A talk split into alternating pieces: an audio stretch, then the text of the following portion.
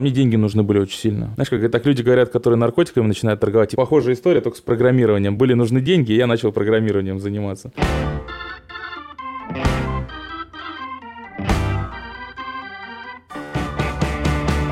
Привет, это Лера, и ты слушаешь «Пять через два» – подкаст об отношениях с работой и поиске собственного пути. Герой сегодняшнего выпуска Лёша работает в мобильной разработке и ведет блог на Ютубе про, сюрприз-сюрприз, мобильную разработку. Ну и, как обычно, зарплаты, интервью. Кстати, Лёша сам проводит интервью на своем месте работы, поэтому очень интересно было послушать его мнение, как человек, который оценивает результаты. Ну и, конечно же, как войти в ай ти на минималках. Но так как у нас подкаст не только про работу, а скорее про жизнь в контексте работы, было много всяких мемов, всяких культурных референсов. Все самое избранное, точнее, все, что влезло в десять постов, доступно в Инстаграме. Собачка пять через два, пять и два цифрами. Кстати, заметили, да, у меня к четырнадцатому выпуску начало появляться видение от того, о чем у нас подкаст. Спасибо тем людям, которые пишут мне обратную связь, которые пишут комменты. Особенно спасибо тем людям, которые пишут в комменты в Apple Podcast. Это помогает продвигать подкаст, без шуток. Кто еще? А, хотела поделиться из организационного. Я записана пару месяцев вперед и записала уже следующие пять выпусков.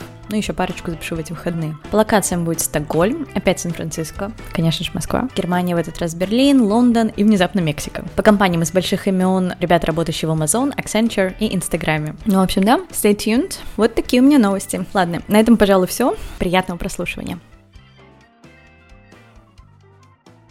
То, Лёш, чем ты занимаешься? Я занимаюсь мобильной разработкой, более конкретно то, чем пользуются люди каждый день, буквально вот этими всеми чудесными приложениями на своих Android и iOS смартфонах. Mm-hmm.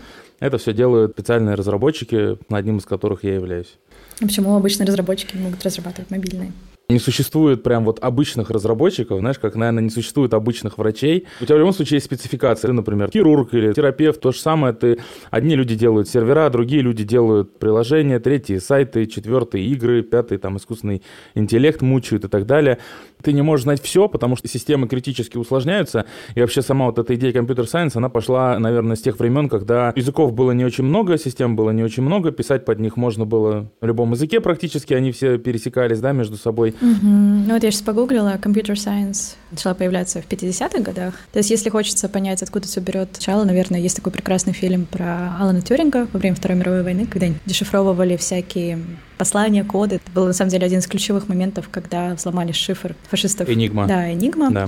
И примерно оттуда, со Второй мировой войны, уже началось такое более специфическое направление развития. Появилось понятие computer science, то есть наука о компьютерах. Ну да, да. Я бы копнул, на самом деле, еще дальше, если уж совсем хочется углубиться, то первой программисткой, вообще первым человеком-программистом в мире, это была Ада Лавлейс, mm-hmm. честь которой назвали потом язык Ада. Это, к слову, о том, что к программированию говорят мало женщин, но вот, наверное, первый вообще человек-программист, которого можно назвать, это женщина. Да, так. Лёша хорошо об этом спрашивает, потому что у Лёши очень классный блог. Спасибо. То есть, конечно же, ссылка будет в описании. Как ты вообще в блогинге-то оказался? Все же программисты, они же такие интроверты. Как тебя вынесло на блогосферу?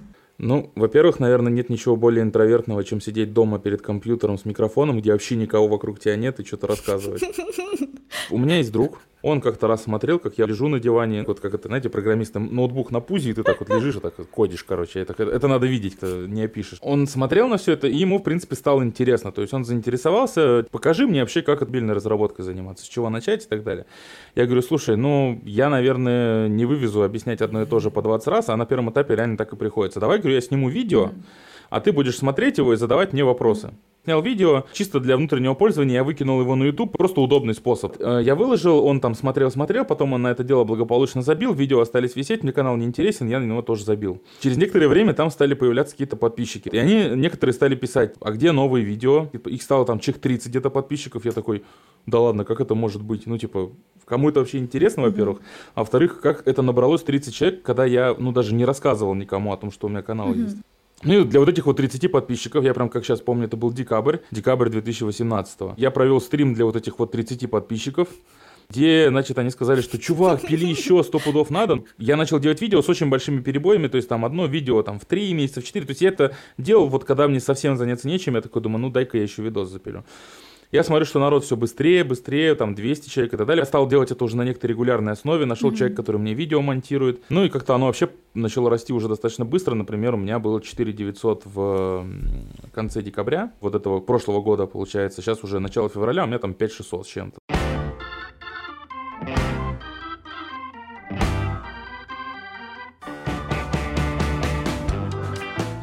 Ну, сейчас ты, получается, ты Android-разработчик или ты iOS в итоге? Сейчас я технический архитектор, и я занимаюсь уже запуском новых приложений, связями между собой, выстраиванием архитектуры. То есть ты не программируешь, ты больше решаешь, что будет программировать? Да, то есть я отвечаю за подбор технологий, подбор специалистов под эту технологию, выбор технологий на уровне компании целиком, то есть скрещивать, да, и так далее, и так далее. А в целом, вот если глобально, чем Android от iOS-разработчика отличается? То есть это как Canon и Nikon или...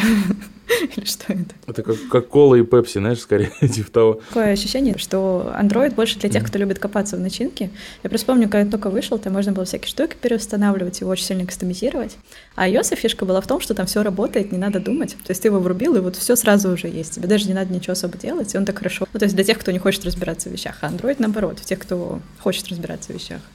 Да, так и есть на самом деле. Сейчас, конечно, все сильно изменилось. Android стал более закрыт, iOS стал больше позволять и так далее. Но тогда, да, похожая была история, но при этом это не очень коррелирует с разработкой, иначе бы iOS-разработчиков не было. Mm-hmm.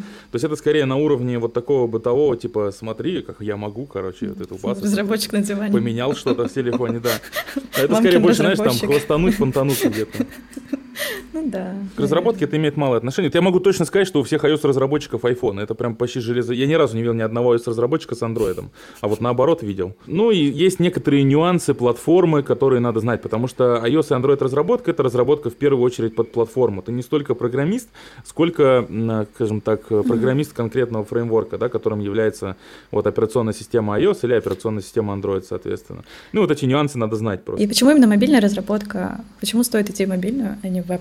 Не, можно идти и в веб. Идешь, гуглишь, узнаешь, прикидываешь примерно, как там у людей вообще рабочий день проходит, с какими они типовыми задачами сталкиваются.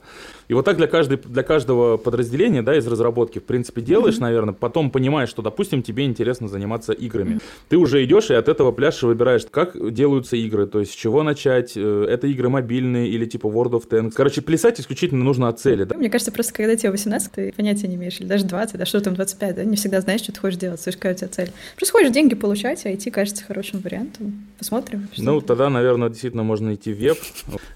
Сейчас звучит, как будто веб — это такой отстойник просто для неопределившихся. Потому что, типа, тебя, если в таком случае тебе пофиг, чем заниматься, иди вот куда-нибудь, да, можно к нам в мобилку, в принципе, пойти. Там разберешься, как бы тебя первая же функция отпугнет просто, и ты пойдешь чем-нибудь другим заниматься. У нас, как правило, знаешь, у нас есть те, кто идут за деньгами, они долго не задерживаются. То есть пока еще, слава богу, это слишком сложно для того, чтобы идти сюда за деньгами. И причем сейчас мы находимся на таком этапе интересном, когда деньги ты начинаешь получать, ну, через... Ну, год, наверное, от идеи, да, до момента, когда начнешь какие-то первые деньги получать. Mm-hmm. И год продираться через вот это все просто ради того, чтобы получать деньги, это должна быть такая страсть денег, mm-hmm. что, как сказать, ну, я не знаю, это, это какой-то исключительный, мне кажется, случай. Мем такой есть, девочка пишет, а мама мыла раму, такая, мама мыла, да, ну, нафиг, лучше буду проституткой. Типа. Тут похожая история будет, то есть он первые два приложения, там, какие приложения, там, первые две функции напишет, и такой, да, ну, я лучше пойду куда-нибудь нормальное Говоря место. Говоря про деньги, какие средние зарплаты? Вот, сильно разные, то есть... в зависимости от уровня. Middle, middle специалист. По последним данным, которые я читал для хантинга, то есть это именно для хантинга, да, это очень важно, потому что эта зарплата выше, чем человек получает у себя на работе, это зарплата, которую надо дать, чтобы человек ушел со своей работы и пришел к вам. Mm-hmm. Там где-то примерно такие цифры, что джуниор это где-то в районе сто двадцать, средняя, middle это где-то в районе двести пятьдесят и senior где-то в районе от триста шестьдесят до четыреста пятьдесят, там, или от триста до четыреста пятьдесят. Это по Москве. Или они одинаковые в регионах также? Сейчас очень трудно сказать, что в регионах отличают зарплаты, потому что никто тебе не мешает из регионов работать на Москву и получать такую же зарплату. И, соответственно, ну, да. регионам приходится давать такие же зарплаты. Ну, для сравнения скажу, по версии Америки это где-то семьдесят тысяч в год, только долларов до вычета налогов. Налоги бывают разные, прогрессивные. Давай сейчас посмотрим на сайте Glassdoor. Да, у нас это на руки, я говорю.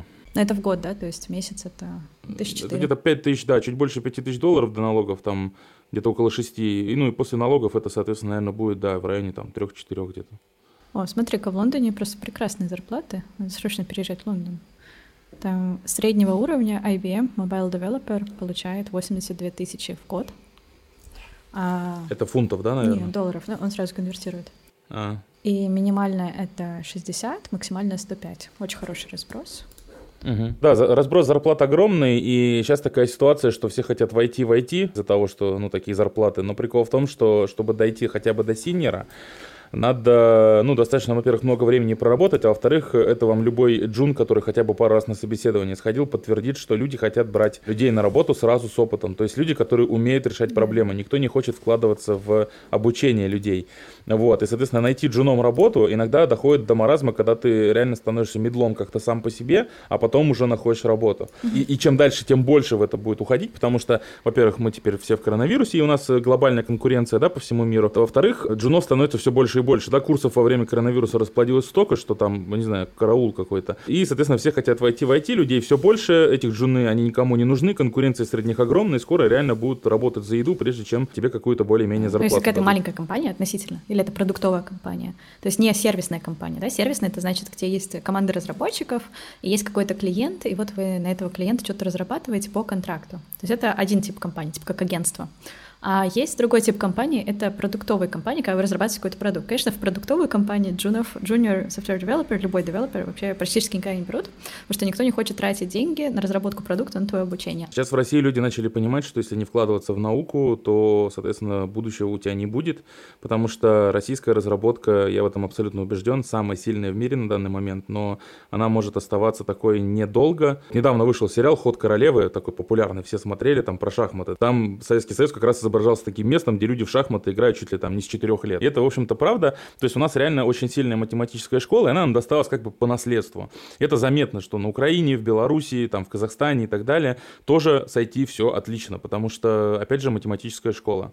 Вот. Но это такое наследие, которое можно, ну, профукать. Многие компании, типа Яндекса, опять же, вот JetBrains, на самом деле, mm-hmm. тоже, там, начали вкладываться в науку, то есть они начали вкладывать свои деньги в надежде на то, что эти специалисты в будущем станут основой разработки. Наука, мы имеем в виду, в обучение специалистов с нуля, выращивание своих кадров. Да.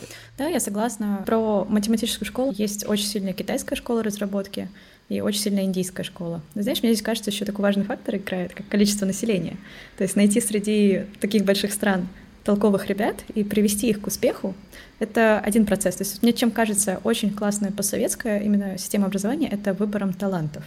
То есть такого выбора талантов, она также очень сильная в Китае. Там очень хорошо отсматривают, если ребенок уже хорош в чем-то с детства, его начинают прям пушить, и он становится важным для каких-то там органов местных. Да. А вот в Индии такого нету. В Индии там совсем другого проблемы уровня. Я очень много работала с индусскими разработчиками. Это очень талантливые, очень умные люди, но они все попереезжали. Но, с другой стороны, у них и отставание было намного больше, чем у России. То есть Россия достаточно европеизированная. Ну, там, в каких-то, может быть, частях нет, но в целом довольно хорошая инфраструктура после Советского Союза.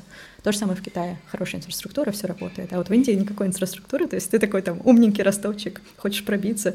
Тебе там реально надо через бетон пробиваться. В Китае, да, в Китае тебя ведут прям с самого детства и доводят до прям вершин. Опять же, вот к математической школе, по олимпиадам по программированию мы пока что остаемся, ну, пока что. Вот это очень важно, потому что если э, Китай будет такими же темпами mm-hmm. развиваться, я думаю, что еще там несколько лет мы начнем проигрывать. Mm-hmm.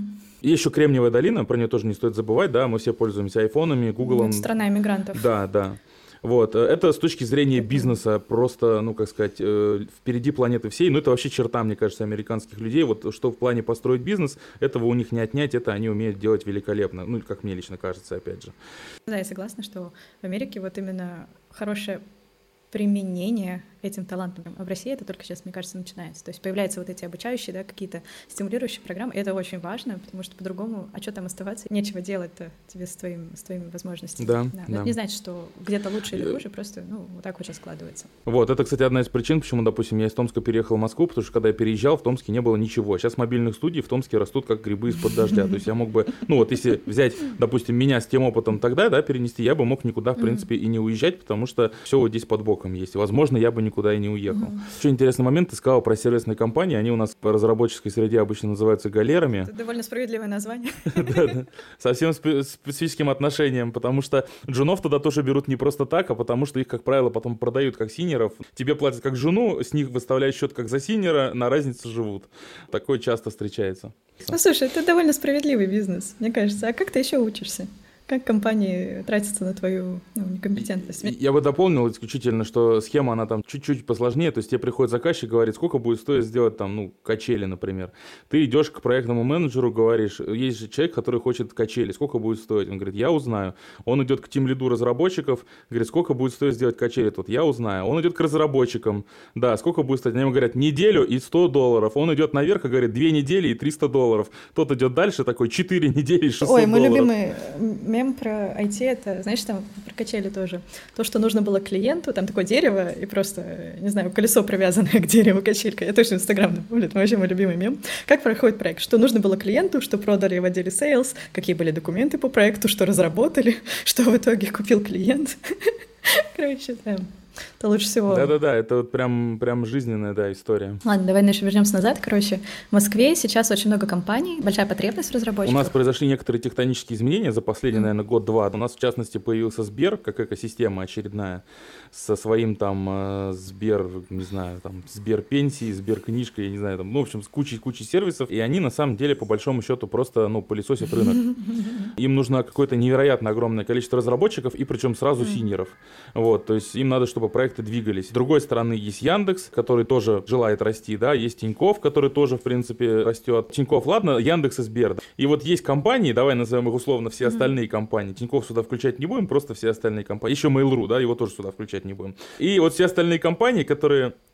Знаешь, как вот этот мем с двумя псами, да, с циклоном, типа слева там туман с одним псом, справа туман с другим псом, это там Яндекс и Сбер, а посередине стоят все остальные компании, которые как бы в ужасе не знают, что делать. Поэтому, да, разработчиков очень сильно не хватает. Кстати, там у Лёши в блоге сейчас конкурс, главный приз — это, собственно, персональное обучение у Лёши. Подробности на его ютубе, ссылка в описании, дедлайн конкурса четвёртого марта. Давай поговорим про качество и скиллы. Про hard skills все понятно. Кодить надо уметь. Без этого ты не разработчик. Что еще? Как говорил мне мой преподаватель по системам искусственного интеллекта, важно, конечно, важно уметь писать код, но гораздо важнее иметь стальную жопу. Надо понимать, что сидеть вам придется очень и очень много. Вот, поэтому навык сидеть на месте должен быть прокачан просто на сто. Мне кажется, здесь как раз нужна реклама стоящих столов. Или этих кресел, знаешь, вот для да. геймеров, короче, в которых сидишь. У меня как раз дома такое. Что да. еще нужно, ну, прям вот именно разработчику? Дело в том, что разработчик — это человек, который постоянно со всеми разговаривает, постоянно.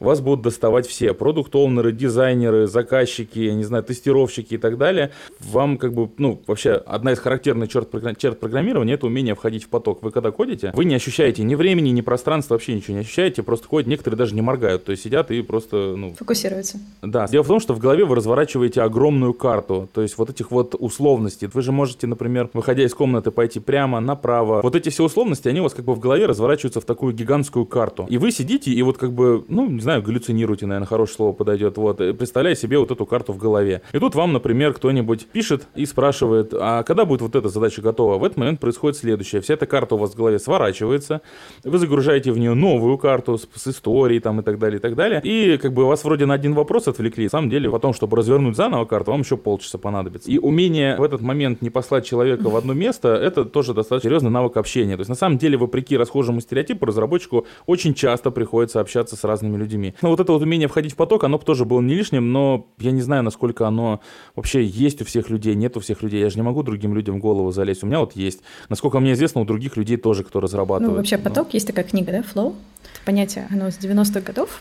«Поток. Психология эмоционального переживания». Очень классная книга. Это как раз про то, как жить вот в этом состоянии потока. Представь такой график X и Y координаты. По координате Y сложные задачи, а по координате X твои скиллы. И вот насколько задача сама соответствует сложности твоим скиллам, то есть вот на этом графике, и чем выше, тем больше у тебя вот это состояние потока нарастает. То есть если у тебя слишком простая задача для твоего уровня, тебе будет скучно. Если она слишком сложная для твоего уровня, будешь стрессовать слишком сильно. И это состояние может случиться с тобой не только во время работы, а вообще там, например, с кем-то во время бега, кто-то, когда машину водит.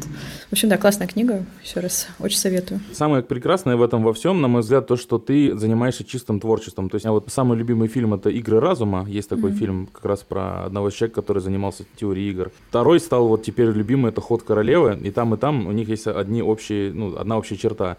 В фильме «Игры разума» он визуализировал такими как бы светящимися, всплывающими картинками. А в «Ходе королевы» она видела шахматную доску на потолке. Угу. Ей, конечно, надо было таблетосами ради этого закидываться, но ну, это не, уже не, отдельный разговор. В конце-то она смогла без таблетосов так-то все делать. У меня в голове происходит, ну, некий похожий процесс. То есть я вообще могу, типа, откинуться на кресле и просто рисов- рисовать в голове, как это должно быть. Ни под чем. Возможно, странно сейчас звучит. Давай оставим это. Ни под чем.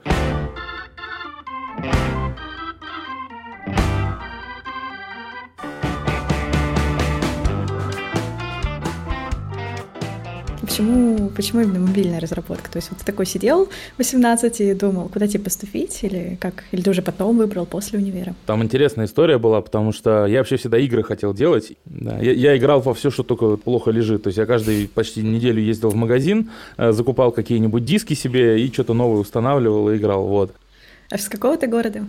Я из Томска. Ну и как бы да, хотелось сделать игры, и, соответственно, был выбран соответствующий вуз. У нас их два технических, это Политех Томский и Тусур. Я пошел в Тусур, просмотрел список предметов, которые мы будем изучать, и увидел там теорию игр. Это было зачем этого чувака? Я подумал, что, как бы сказать, теория игр — это как раз про игры, ну типа, чтобы игры делать и так далее, как меня научат, как игры делать. Из игр там был только метод Монте-Карло, и на этом все закончилось, собственно. Ну и поступил как бы. В восемнадцать лет давать человеку выбрать, на чем он хочет заниматься всю жизнь, это как, я не знаю, это... Мне кажется, случайно выстрелить ракетой в воздух, и то попадешь гораздо большей вероятностью, чем ну, в этом случае. Это фраза из каждого, каждого выпуска. То есть вот с кем бы мы вообще не разговаривали, ну, там за исключением, может, одного или двух человек, все говорят, что как можно было выбирать то, чем я буду заниматься, когда мне там было семнадцать-восемнадцать, то есть когда все мы поступали в универ. И это прям, ну, где-то я это, наверное, вырезаю, где-то нет. Ну, блин, это прям большая проблема так-то. То есть еще тебе повезло, что у тебя выбор был такой, типа, социально одобряемый. То есть у тебя отец, в принципе, инженер. И, ну, это хорошая профессия, разработчик, там, да, что-то там появляется. А если бы ты хотел быть, не знаю, танцором балета, ну, как бы вообще непонятно, что делать. Наверное, да. Здесь насчет социально одобряемой я бы сильно поспорил, потому что в ходу было такое слово, как «задрот», и оно прекрасно описывало... Прекрасно описывала тех, кто шел по нашей специальности, поэтому... Как ты считался задротом? Думаю, да, наверное. Ну, человек, который там сидит дома, играет в игры, не, не это, знаешь, не любитель покопаться в машинах там. Не, не социальный, знаю, ну да, да. Да, то есть да, социально да, да. не очень как раз одобряемо тогда это было. Это потом, это теперь сейчас ай ти, да, это люди, которые, да. ладно, выжигают глаза, ладно, у них там они толстые, у них спина кривая и так далее, но Воу-воу. сейчас это, сейчас это, конечно, не так уже, сейчас это люди, которые спортом занимаются и так далее. Но, допустим, даже если так, да, то это хотя бы ради э, там больших денег, хотя бы, а тогда вообще непонятно было ради ну, чего. Ну, это передовая индустрия, вообще ты правда... Последние, сколько, пятнадцать лет прошло вот, ну да, пятнадцать, и картинка сильно поменялась. То есть если раньше это выглядели как какие-то такие тролли на форумах, знаешь, которые там сидят, что-то программируют, там что-то где-то. Интернет был маленьким вообще, все друг друга знали, более... ну не друг друга, но чатики были другие. И это было как прям такое сообщество андеграундное. То есть сейчас, если я там работаю в ай ти, это то, чем люди типа гордятся. То есть такая прям революция образа-то айтишника. Да, потому что тогда мне светила зарплата в двадцать-тридцать тысяч максимум э, на каком-нибудь, будучи сисадмином, на каком-нибудь предприятии, скорее всего. Скорее всего, ты слушал металл, как настоящий сисадмин. Я его играл. Мне кажется, знаешь, собеседование на сисадминок. Выберите не металл-группу из списка. Вот эти стереотипы про там свитер, коты, два монитора и так далее, это, ну, типа, все, все присутствовало. А длинные волосы у тебя были? А, были. У меня как-то раз на границе между Казахстаном и Россией спросили, а в связи с чем у тебя волосы? Ну, то есть вот прям так и спросили, а в связи с чем волосы? То есть они паспорт открыли, такие смотрят, а у меня там вот, ну, типа, вот такие волосы по плечи, короче, такие, в связи с чем волосы? Я даже не нашелся, что ответить на этот вопрос. Это грустно и смешно. Больше грустно, конечно. Да, вот. И я пришел в университет, я очень быстро понял, что это не то место, где я хотел оказаться. Вот. Все эти какие-то пары непонятные, зачем это все надо. Наверное, на втором курсе у нас человек, кстати, человек, человек восемьдесят отчислилось, просто глянув на, на вот эти вот формулы на доске, которые... Вот. Знаешь, как в той картинке в меме старом, типа в начале, в первом классе, там у тебя одни цифры, такой, о, буква, да, там mm-hmm. первая появляется, а потом ты на первом курсе, хоп, и у тебя там типа, о, цифра внезапно появилась. Ну да. У нас, кстати, тоже. Я училась на радиотехнике. Многие в академию ушли, многие на второй год остались. Короче, до конца выпуска осталось тоже пятьдесят процентов. А теорию игр у нас вела, знаешь, такая женщина, такая год просто. В универе я не знаю, как, как она вообще справлялась с давлением я кафедры. Я думаю, потому что найти специалиста по теории игр и преподавателя — это задача еще, как сказать, пускай будет год, там, пускай что угодно делает, лишь бы преподавала. Типа. Короче, ладно. Забудем, замнем эту темную историю учителя года. Кстати, есть вот, например, Алексей Саватеев, такой блогер на Ютубе, очень популярный. Вот он тоже теорией игр занимается. Прекрасный человек. Я думаю, никто так интересно про математику не рассказывает, как он. Его прям mm-hmm. просто интересно слушать. Понимаешь ты, не понимаешь, его просто слушать интересно. Не значит, а? что если вы занимаетесь математикой или там какими-то естественными науками, или вот тем же программированием, да, это тоже популярный штамп, что программисты — это такие интровертики, сидят там за компом, не трогайте меня. Это вообще ничего не значит. Это значит, что у человека проблемы с эмпатией, с эмоциональным интеллектом, или, может, он просто скромненький. То есть Можно быть же и скромным экстравертом. Если тебе нравится общаться с людьми, ну вот есть же люди, которым реально хочется общаться, но они не могут побороть свою скромность. Многие блогеры, да, тоже, если уже там говорить, то есть тебе проще быть открытым в интернете, чем в жизни. Ты не знаешь, что ты интроверт или экстраверт, ты просто скромный. Такой штамп на программистах несправедливый. Полностью согласен. Особенно в чатах это хорошо раскрывается. Бывает, человек ходит как тень, знаешь, такая вот бледная, просто mm-hmm. где-то передвигается по стенам там и так далее, а в чат к нему заглядываешь, а он там одновременно с тремястами людьми переписывается mm-hmm. там. Ну вот, тоже, да, из, из этой же оперы. Mm-hmm. Ну и вот, в общем, я понял, что университет вообще не мое, и я стал просто жить, можно сказать, у своего друга. Как бы тусили весело, и в такой ситуации, знаешь, не могла не прийти мысль рано или поздно, особенно учитывая, что один из моих одногруппников был музыкантом, типа, а давайте сделаем группу, музыкальную группу, типа, соберем, будем играть, там, выступать. В Томске на тот момент очень много было собственных музыкальных групп, которые там не каверы какие-нибудь играли, а свое собственное. Таким образом сформировалась группа, группа выросла в такой достаточно мощный проект. Ну и, наверное, вообще первая, в принципе, группа из России, которая заняла второе место на Hard Rock Rising по всему миру. Есть мировой конкурс, в каждом городе есть хард-рок-кафе, и вот э, среди всех групп, которые в этих городах есть, проводится конкурс, там от каждого города свой победитель, да, отбирается, а потом среди всех вот этих городов устраивается такой онлайн-баттл, где выбирается один победитель, ну, первые три места. Там за первое давали выступление в Лондоне десять тысяч долларов, за второе давали просто десять тысяч долларов, за третье, я не помню, что давали, там какое-то оборудование. Мы заняли второе, мы получили десять тысяч долларов за это. И э, на тот момент, естественно, ни о каком программировании вообще не думал, так сдавал какие-то зачеты и так далее. Мне все это было глубоко неинтересно. Mm-hmm. Жизнь рок-музыканта значительно интереснее. Там пьяный на диване валяешься где-нибудь, вообще прекрасно просто. И ну, после того, как мы на определенную вершину для себя забрались, группа развалилась там по определенным причинам. Как раз когда она вот начала уже разваливаться, вернее, наверное, даже уже заканчивала разваливаться, ко мне обратился друг с курса. Mm-hmm. Мне надо сделать продукт один, ну такой мощный, комплексный, там и сервер, и сайт, и так далее. И надо, чтобы кто-то сделал мобильное приложение. Специалистов нет вообще никаких по этому делу, а тебе как бы вроде нравилось, ну, а мне деньги нужны были mm-hmm. очень сильно. Знаешь, как так люди говорят, которые наркотиками начинают торговать, типа, были нужны деньги, и я вот начал это. А я, у меня похожая история, только с программированием. Mm-hmm. Были нужны деньги, и я начал программированием заниматься. В общем-то, да, вот и вся история, то есть как, mm-hmm. как стал мобильным разработчиком, наверное, как-то так. Ну, а потом завертелось, то есть одно приложение, второе приложение, потом переезд в Москву, там, соответственно, работа, и вот, ну, какой-то рост постепенный и так далее.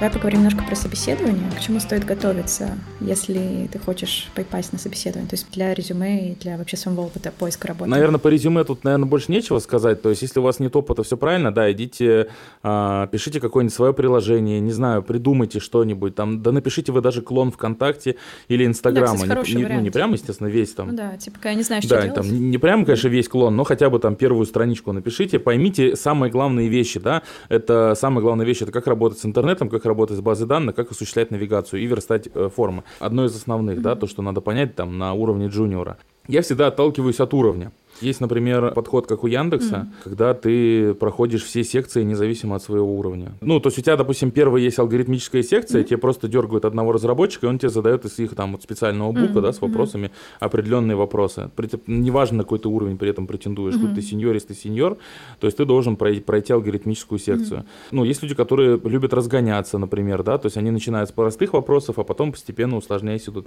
Я вот люблю сразу начинать с вопросов. Mm-hmm. То есть если я предполагаю, что ты сеньор, я сразу тебя спрашиваю как синера. Но э, не раз в моей жизни были ситуации, когда я спрашиваю вопросы, понимаю, что человек вообще капитально плавает, тогда я несколько понижаю уровень вопросов и начинаю спрашивать его как медла. Ну, и, соответственно, это имеет некое ускорение. То есть, если я там первые четыре вопроса задал, понял, что он никакого не синер, на медла я уже спрошу два, пойму за два вопроса, что он тоже и не мидл, и, ну, типа, спущусь еще ниже. Если нам, допустим, даже медлы не нужны, то я просто прекращу собеседование и скажу, ну, спасибо, было очень интересно, пока. Да, прикольно. А просит ли когда-нибудь написать код или что-то такое сделать прямо на самом интервью? Есть whiteboarding sessions в некоторых компаниях, где тебя прям заставляют что-то на доске писать. Есть такое во всяких крупных компаниях, типа Фанга. Это вот Facebook, Amazon, Apple, Google, Netflix. У них очень популярна вот эта секция whiteboarding, и она как раз отсеивает винную долю кандидатов. Вот как раз тот случай, когда вообще ничего от уровня не зависит, да, они просто тебя обязательно прогоняют через нее. Mm-hmm. Мне приходилось самому на собеседованиях писать код, приходилось разбирать чужой код. Просто тут в чем момент, да, собеседование штука стрессовая. Да хоть ты там семь раз синер, она все равно для тебя будет стрессовая. И, соответственно, я предпочитаю, скажем так, более абстрактные вопросы из реальной жизни, да, из нашей практики, которые мы, например, сами решали. Угу. Вот мы решали, и мы нашли способ, как это решить. Допустим, он там достаточно эффективный, ну, скорее всего, раз мы его приняли. Я смотрю, как человек думает, то есть как он, дойдет ли он до такого же способа, предложит решение лучше, предложит решение хуже. И, соответственно, можно будет спросить, да, там, а почему ты такое решение предложил? А, а может быть, вот в эту сторону, может быть, так лучше будет? Угу. Да, иногда вскрывались, на самом деле, удивительные подробности, что мы нашли не самые эффективные решения. Угу. Ну, вот, такое тоже может быть. Ну, как ты думаешь, зачем вообще эти whiteboarding sessions? Ну, это действительно супер стрессово. Есть, например, на многих интервью какие-то тестовые задания, которые не имеют никакого прикладного случая, да? Например, классический вопрос — это такие брейн-тизеры, сколько кроликов можно поместить в эту комнату. И здесь нет правильного ответа. То есть смотрят чисто на то, как ты относишься к решению этой задачи, какой у тебя подход, как у тебя мысли развиваются, даешь ли ты ответ или ты паникуешь. Ну, короче, вот такие вот такого типа вопросы. Мне просто кажется, этот whiteboarding session — это вот как раз из этого разряда. То есть никто же не будет прогонять этот код по факту. Но они посмотрят, как ты вообще пишешь, знаешь ли ты синтаксис действительно. То есть, наверное, посмотреть, как ты вообще, что ты уже знаешь, какие у тебя есть свои готовые решения. Или как? На мой взгляд, несколько вещей. Первая вещь, что Google и прочие компании, которые это исповедуют, это такие гигантские бюрократические машины. У нас будет интервью, по-моему, в следующую неделю мы записываем с разработчиком в команде Алекса в Амазоне. Я у него обязательно спрошу, зачем, зачем он делал whiteboarding session, если делал. Допустим, для какой-то мелкой компании, которая там ищет песочки с золотом, такие вот песчинки золотые просеивые, да, тонны песка в поисках ну, вот этого. Звезд, ищет звезд. Да, для них очень важно не упустить каждого такого. У них маленький объем песочка, и они прям каждую mm-hmm. песчинку рассматривают. А вдруг мы ошиблись, вдруг mm-hmm. это золото все-таки. То Google, который, извиняюсь, там ковшом, да, этот песок загребает, ну, он просто через сито определенное прокинул этот песок, все, которое реально mm-hmm. точно, прям железно золото, оно осталось на этом сито, все остальное mm-hmm. ушло. Там где-то были, возможно, погрешности, где-то ушел реальное золото, с ним не так важно. На мой взгляд, это первый момент и, наверное, самый основной. Второй, насчет того, что в реальной жизни должен уметь писать без, без гитхаба, без там Stack Overflow и так далее. Для меня это странно. То есть вообще для меня, когда тебя просят на вайтборде что-то порешать, для меня это показатель, что в компанию идти не нужно. То есть я поэтому... Поэтому Лёша не работает в Гугле. Да, да, спойлер, Лёша. Все только из-за этого. Это единственная причина. Да. Если с точки зрения того, чтобы понять, как мыслит мой мозг, ну, я, допустим, для этого придерживаюсь одного такого паттерна. Я всегда на собеседовании, если задаю задачу, ну, например, я могу задать задачу следующего порядка. У нас есть робот, которого создали секунду назад. Просто взяли и создали, скопировав весь человеческий опыт, то есть у него отсутствует субъективный опыт. Полностью вообще. Он вот, это чисто суммарное накопленное человечеством знание. Он сам ничего этого не переживал. Он точно выглядит как человек, он находится в комнате с другими людьми. Какой вопрос ты ему задашь, чтобы понять, что это робот, а не реальный человек? Я сразу в этот момент скажу, у этого вопроса нет правильного ответа. Я хочу понять, что, как ты думаешь. Это сразу же делает минус сто процентов к стрессу, и человек уже начинает спокойно думать.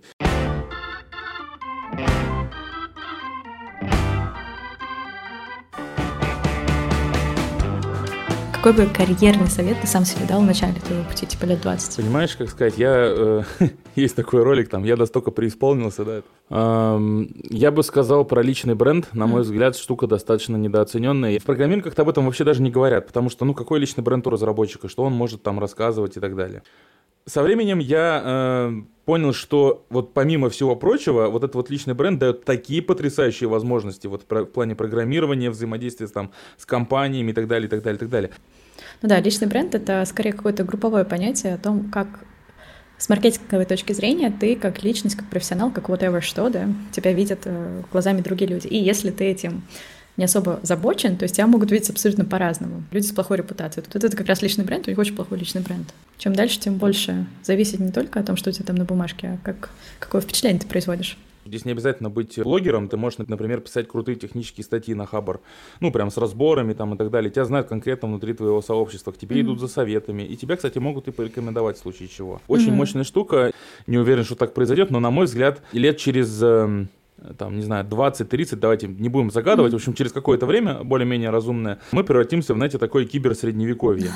Вот, то есть средневековье чем отличалось от нашего времени, да, тем, что в средневековье были индивидуальные мастера, а в наше время в основном это заводы, мануфактуры, сборочные линии mm. и так далее. Благодаря возвращению в вот это вот новое диджитал, интернет-пространство и так далее, тут как бы все происходит примерно по тем же законам. Mm-hmm. То есть вот мы сейчас примерно скоро придем, мы сейчас, на самом деле, сейчас у нас первобытная община, а мы скоро придем в такое киберсредневековье, где как раз и будет личный бренд, это будет просто вообще все. То есть, если как вот по аналогии раньше там был какой-то мега мега-кузнец, который тебе мог выковать мега-топор. Теперь появится какой-нибудь такой же суперпрограммист или там суперфазовый кузнец какой-нибудь, знаете, который mm-hmm. там э, квантовые вам микросхемы в кожу вживляет и так далее. То есть, и все это должно пройти через личный бренд. Пока нету вот массового производства, к массовому производству мы тоже придем со временем в интернете, когда для создания приложения и так далее и всего остального прочего вам не надо будет учить языки программирования, вы будете это все создавать, как, я не знаю, там в фильме «Особое мнение». Ну, да? Сейчас уже очень много всяких конструкторов. Чтобы сделать сайтик, зашел на Тильду или на Викс. Вот, и э, пока что ближайшая перспектива — это киберсредневековье. Личный бренд в данном случае — это прям вот must-have. На мой взгляд, об этом уже надо думать. Спасибо, что дослушал до конца. Подписывайся, чтобы не пропустить следующий выпуск. И до встречи через неделю. Пока-пока.